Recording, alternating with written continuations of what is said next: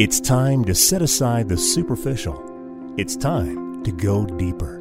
It's time to engage in truth. Here's John Bornschein. Well, everybody. Welcome back to Engage in Truth. This is John Bornschein. I'm a senior pastor of Calvary Fellowship Fountain Valley Church right here in Colorado Springs, and I'm thrilled that you're tuning in today. I'm delighted, in fact, that you have come back to listen to this program because if you have tuned in the last couple weeks, you know that we have not shied away from the controversial discussion that we are going to have here today. And that discussion is on human gender, marriage, and sexuality. Uh, yes, as we have now ended what was called Pride Month, and we have addressed that and the rainbow and the woke culture and all these very controversial subjects in this. What we've wanted to do here, especially last week, is to put our eyes back in the Word of God and to examine then God's design for what is male and female and to really explore this difference of man and woman that was separate from the animal kingdom. How God had made male and female in the animal kingdom, but yet he reserved woman for his final state of creation to come out of man and the image that that represented something far bigger than perhaps human comprehension. There was something being conveyed there, even as we see in Ephesians, as we explore throughout Scripture of the image of even Christ in his church and even the Ark of the Covenant itself, that we would be temples of the living God, and how this beautiful relationship be then between husband and wife can draw us closer to God as we understand the image of God that He created us to be. And so any tampering with that is actually tampering with something that is far greater than human comprehension and ultimately tampering with the image of God Himself that He created in us. God designed this, and it's not for man to distort and, and, and tamper with and all. So we're talking about a very serious subject. I hope you've already been intrigued. Our hope in this is that you will then understand what the beauty of marriage is designed to be ultimately. That if we as men are doing our part to bless our wives and our children, to love them as Christ loved the church. And likewise, women, as you understand your role perhaps in that marriage relationship, then how you can honor your husband and give respect. And in this beautiful balance, in the symmetry that God has created in His design, we will find absolute fulfillment, the beauty of love revealed, a joy, a purpose like perhaps none other that you might experience in this human life eh, beyond our what we'll receive in our new bodies and our vessel and our time with the Lord with him. There is something of great joy that is being missed as our culture throws lie after lie about what we are and who we are and our sexuality and so forth so we want to bring clarity to this very serious subject here today and try to do all that in like 20 minutes i mean it's right. really an impossible un- undertaking but to help me do this back here in the studio with me Dr. Stephen Ford. Dr. Ford, welcome back to Engage in Truth. Thank you, John. That was such a great intro. And even just as you were speaking about marriage, are we really trying to outserve each other? Christ said that he came to serve, not to be served. Are we doing that in our marriages? Right. With our spouses, are we trying to outserve each other? And how can a marriage possibly fail that's based on Jesus Christ and based on serving each other? That's right. So yeah. I think this is so, this is once again just a great, timely topic. And we really do, as you express, we want people to hear the heart of God in everything that we say today. That's right. And yeah, and this is, I mean, really such a, a, a timely topic, as you just indicated, that we need to create clarity in this. Definitely. And the only way we can get clarity is from God's holy word. Let me kick us off with some scripture reading. Sure. And, and, I think that's going to be our baseline through this whole discussion. It really is. I mean, after all, this is engage in truth. Right. We're going to take people through a biblical worldview understanding right. of these things, very serious topics that we address today in our culture. But as we look to Matthew chapter 19, verses 3 to 6, we read this last week. I'm going to read it again because it is our baseline here. As Jesus was answering the critics, those who were trying to trap him, it says that he answered and said to them, Have you not read that he who made them at the beginning made them male and female? And said, For this reason, a man shall leave his father and mother and be joined to his wife, and the two shall become one flesh. So then they are no longer two, but one flesh. Therefore, what God has joined together, let not man separate. Again, that's Matthew 19, 3 to 6. And what we tried to really convey at the end of last week's program, and if you missed that, go back to calvaryfountain.com and you can listen there and share it with your friends and family alike. But we tried to end up coming to this conclusion, and we just teased on it a little bit, is really this overarching discussion of what's going on in our culture today that we can change the anatomy of someone, and that will ultimately change who they are as their gender. That if, if we change genitalia, if we add some estrogen or testosterone to the equation, that suddenly they become something different. They're no longer the gender that they were born into, but they become a different gender. And that's not what scripture tells us at all. In fact, Dr. Ford, off air, we were talking a little bit about the anatomical differences. Right. And as a doctor, could you help us just even in brief, maybe describe some of those differences as we just look at the anatomy of a person? And if you, try to change all that, you still haven't covered even a, a scratch in the surface, I don't think, of, of really the differences of the genders. Yeah, I think you're right. When we look at anatomical, when we look at neuroanatomical, there are definitely hardwired differences between men and women. Just empirically, mm-hmm. as we look around the world around us, women tend to be shorter in stature, by and right, large. Right. They tend to be more flexible than men. Men tend to be taller. They have got thicker, stronger bones. They tend to have more muscle mass than women do. Mm-hmm. I think there are interesting things even from the world of sports. There's something called the Q angle, which is basically how the upper part of the leg angles into the lower part of the leg. Mm-hmm. And it has to do with physics and forces. Women, of course, we know, have wider hips for childbearing, and that creates a larger angle the end result of this is that men biomechanically are more efficient when it comes to running. Men tend to be faster runners. Most of the forces that they generate in their leg tends to be in the forward direction for running. Mm. Where with women, some tend to go in more of a horizontal plane as well as forward.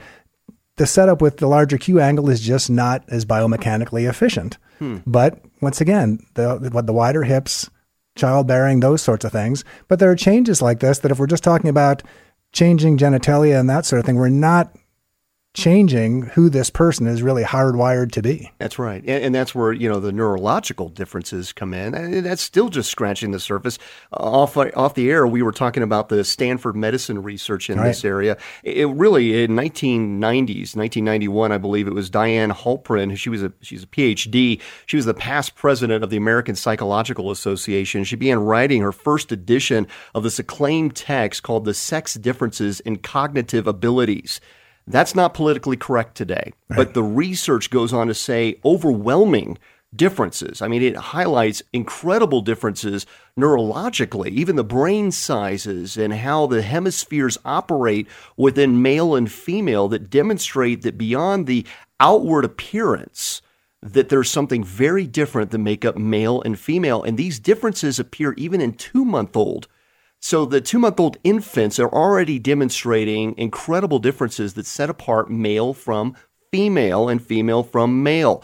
And I'll go on record as saying that Bruce Jenner is never going to be a woman, no matter how hard he tries to alter his body. That's right. We have looked at the science in this. We've also examined even the historical evidences uh, for those who worship false gods like Dionysus and Cybele and Artemis, even the men who were castrating themselves to serve these false gods, and yet they can't change their gender by altering their anatomy. I right. want to say that even a woman who's had a, a double mastectomy is still very much a woman. Just because her body is now different doesn't change the fact that she's still a woman. Exactly. And we know the neurological differences, even as described in Scripture, of, of the nurturing nature, right. uh, of that helpmate nature, and the desire to be loved, a little different, where men tend to crave respect that they interpret as love. So there's something about the innate character as well as the neurological differences. We could probably spend weeks upon weeks just right. talking about right. that, talking right? About I mean, this. and that's something that's a bit of a confusion in our society today that we think, well, it's purely an external matter. Right. Well, these are things that Jesus was addressing with the Pharisees in Matthew chapter 15. Well, right. they were so fixated on the external and the ritualistic nature of a relationship with God, they were totally missing the point of the inward transformation that occurs through relationship with God through right. Jesus Christ. And so that inward work has to be transformed. And ultimately, our whole society is a byproduct of everything external. And we'll right. talk a little bit more about that today of, of the damage that's been done to the sexes in, in the outward appearance of things, even through cosmetics and looking a certain way. And there's a great deal of historical evidence. This, goes all the way back to Babylon. Right. This is not something new not an American invention, certainly not a Western culture invention uh, of cosmetics and, and the pressure to look and feel a certain way uh, to be accepted. Uh, this is something that goes all the way back to Semiramis, even at the Tower of Babel. Very interesting. But we did talk a little bit about last week of the the differences. Yes, there are anatomical differences. Yes, the males and females are different physically. But in God's design for this, there is something beautiful that's being done. And yes, raising up the next generation, procreating, having children, the first church. And we see the responsibility then in teaching the children to know God that they not forget Him. In Malachi chapter 2, verse 15, Deuteronomy 6, Psalm 78 talk about that responsibility, the beautiful joy in, in creating this environment of others who would know and, and understand the ways of the Lord. And, and then they're to serve as this institution for personal and spiritual development, that the things the Lord teaches us in that marriage union, and, and may, may I preface here that the Apostle Paul spoke highly of being single even unto the Lord. That's so right. for all of our singles listening to this program, there is a beautiful joy in that service unto the Lord. But if you are married, then we have to understand that God has given this incubator of maturing our faith, that through our partner, He grows us and He helps us to apply the very things that we're learning scripturally.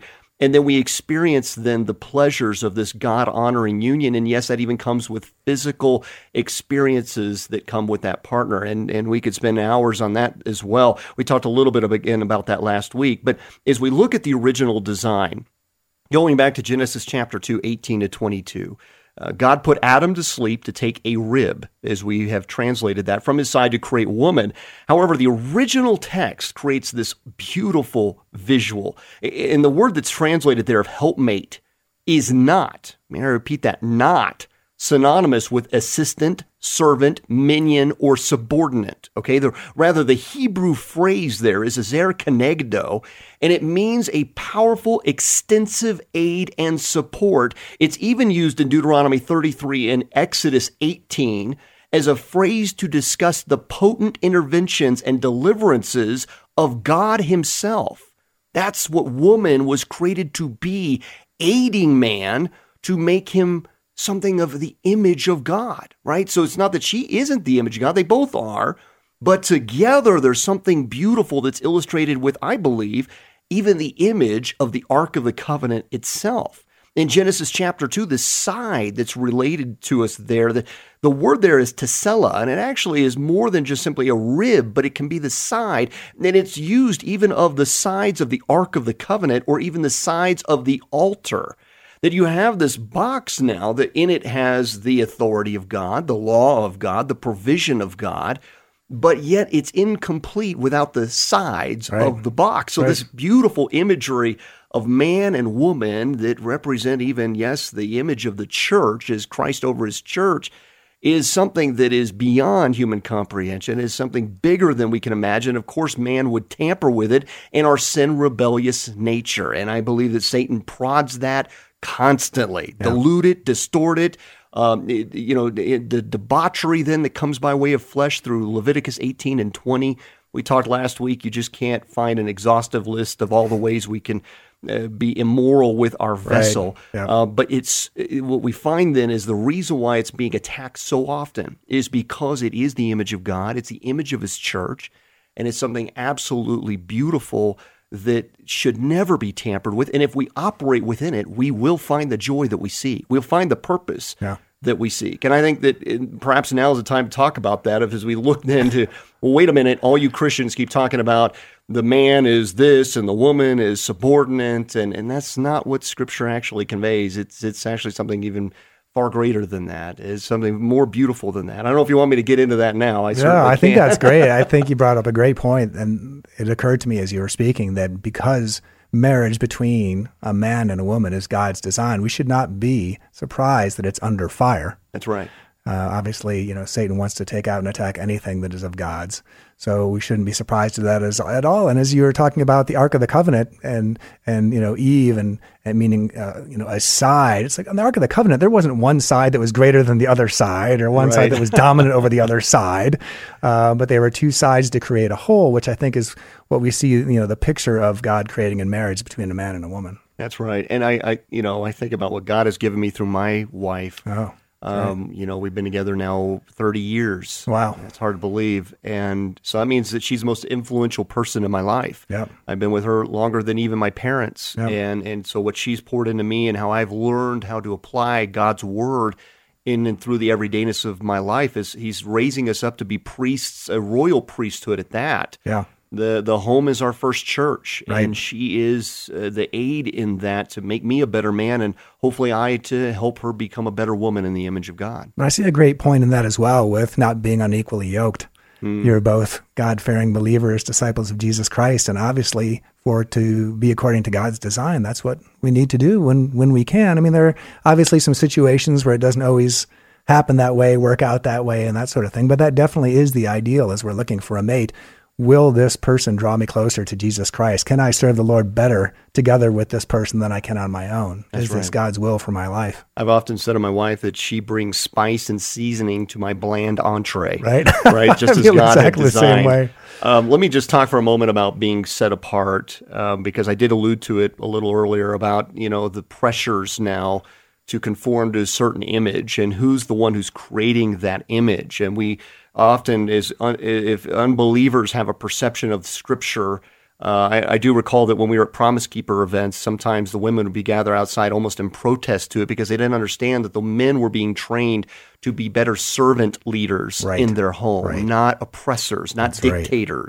But rather how to compliment their wives, how to listen better, how to speak with love, to in, intentionally hear her heart, Yeah. and how to address it, and to be a priest within the home to honor God, and that includes foot washing. Right. Uh, and I don't know if you've ever experienced actually washing your spouse's Mm-hmm. feet, but it is life changing. I mean, what Christ did with his disciples and modeled that for us, if we actually take that literal and do it, it's amazing how that demonstrates a servant leadership role. And, so when we properly understand that the Bible is not our enemy here, the Word of God is designed to help us, to guide us, to improve our living conditions, even in this earth, even an unbeliever.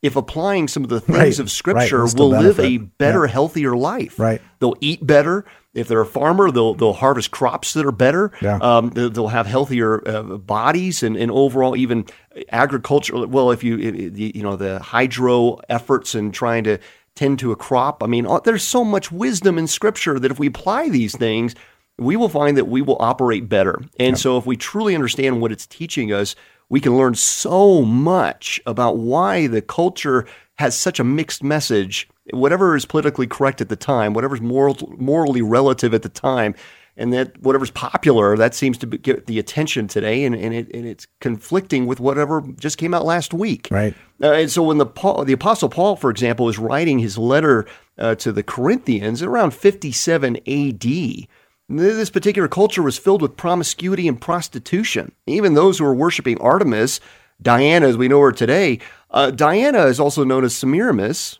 and she was worshipped by Jezebel. And various ancient texts about Semiramis, who was the wife of Nimrod, and Nimrod who led those cities at the time of the Tower of Babel through the Mesopotamian Valley, it's interesting because you look to this culture and you look to the archaeological records on that. She was teaching the women to elicit power through sexuality by painting their faces. And this became what led to the Egyptian culture, culture of all the, the, the painted mascaras and so forth that influenced even Isis and who was also uh, Semiramis and a very provocative, uh, seductive behaviors. And even today, we see that that lie is continually perpetuated in the culture that women have to only be powerful by eliciting that power through sexual behaviors or a, a attire that is seductive. And all of these things are not of God at all. This is a lie through the culture that is harsh on women. It is degrad- degrading to women. It is it is hard on marriages. It is the lie is, is just so perpetuated. It is destructive at its core. And we succumb to this temptation time and time again. It's a listen, there's a five trillion dollar industry in the apparel business alone.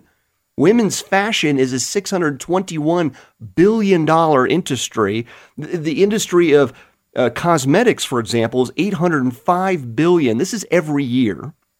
And it's a $45 billion cosmetic industry that's out there in order to maintain this superficial value.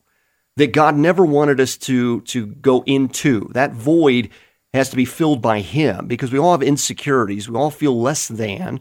And somehow, if we measure up in a certain way, then we'll have the attention we desire.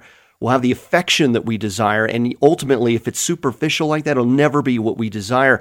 And, and Cosmopolitan and Hollywood Information Highway and all of these constantly perpetuate this message and then women feel less than and they feel beat up and downtrodden and, and then men uh, are looking at the wrong things Yeah. in women and we see this crazy cycle that keeps going on and on. And i believe this is why 1 peter 3 1 to 6 is so powerful here. He says wives likewise be submissive to your own husbands. And this is where all the women just checked out right? So like that even if some do not obey the word they without a word may be won by the conduct of their wives and this is the husbands being won over to Jesus Christ by their wives when they observe your chaste conduct accompanied by fear. Do not let your adornment be merely outward, arranging the hair, wearing gold, or putting on fine apparel, but rather let it be the hidden person of the heart with the incorruptible beauty of a gentle and quiet spirit, which is very precious in the sight of God. For in this manner, in former times, the holy women who trusted in God also adorned themselves, being submissive to their own husbands, as Sarah obeyed Abraham, calling him Lord, whose daughters you are if you do good and are not afraid with any terror. And that could probably lead us into a discussion now on submission. Right. I'm not sure that we can get through it all, but I do love, and we were talking off air about this, Dr. Ford, of Galatians chapter 3, verse 28, that there is neither Jew nor Greek, there is Right. neither slave nor free, there is neither male nor female, for you're all one in Christ Jesus. And if you're Christ's, then you're Abraham's seed and heirs according to the promise. And we also see in Ephesians 5 22 to 33 this beautiful imagery of the home where the husband is head over the wife because he's to embody the image of Christ. Right. And, and so, when all done in proper balance, we will not be filling these voids with the things of the world. Yeah. We will understand total fulfillment in Christ Jesus. Yeah. Yeah, I really think that phrase, neither Jew nor Greek, et cetera, is really one of the most beautiful, liberating Christian doctrines out there. Amen. Yeah, and and so uh, effective and so important in our personal relationships, but also in our society and as a culture. I mean, how many of the situations that we're facing today could be addressed and and really could be resolved by taking that kind of an attitude towards those around us? Amen. Amen. I, you know, and if we look at how radical that was at that time, so Right. many people believe the that the charts. scripture somehow belittles women, and that's not at all. They're there to be set apart. And, and, and unfortunately, for the sake of time, we can't really talk about that here today. But in 1 Corinthians chapter 11, there was the talk about uh, head coverings. Right. And what really we find that if we understand the culture at that time, the women who didn't have the head coverings were the women who were often making a statement as they were coming into a posture of worship that they were following a false god, Right. uh, one that was empowering them sexually to have power, to have value in the culture. And so Paul was imploring them by way of tradition to be set apart, Right. you know, to, to, to be aware of the culture at large and to imploring them to say modesty is okay. It's beautiful. Yeah. You have great value. You don't have to look like the world to be of value. And you don't have to buy into the lies of the world that's saying that the gender you are is not sufficient enough. Or even men, as we're being attacked left and right, emasculated on television and told that, that there's a toxic masculinity that somehow being uh, in the image of God as a man after God's heart is somehow wrong and that if I appear to be strong in any way, or you know, there's sort of the the warrior hunter killer out there, or you know, the the gatherer nature of us, that somehow this is wrong. But if we truly understand its design as God has made it to be, we will find fulfillment. And we will find fulfillment. And, and we understand then that as scripture was very radical even at that time, even talking to the slaves, saying that they are one with those who were free. Right. Especially in a culture where there are 30 to 40% slaves. Yeah. Oh my goodness, that was radical. Now you can have an insurrection if not handled with great precision. But yet we see in Peter and his instruction to the slaves and to those who are in marriage. I love when we talked about Right. that in the same context, uh, within the same set of instructions. That sometimes we can so have a wrong perception about marriage that it becomes drudgery. It becomes a burden as opposed to the beautiful image of God, this gift of marriage that He has given to us. Dr. Ford, we're out of time. Wow, Look at this. It just so flies right back, uh, past. It's amazing how quickly it goes. But I encourage our listener, go and read 1 Corinthians 11 again. Reach out to us. We'd be happy to send you our notes and, and, and study this with you. Right? We're not just a voice on the radio. We're your friends. We're going to help you, guide you through this study. And you can reach out to us at calvaryfountain.com. This is a ministry of Calvary Fellowship Fountain Valley Church. And services are on Sundays, 8 a.m. and 10 a.m. We'd love to worship with you. Again, if you'd like to re listen to this broadcast and the others in the series, go to calvaryfountain.com and share it with your friends and family alike. God bless you, my friends. Take care.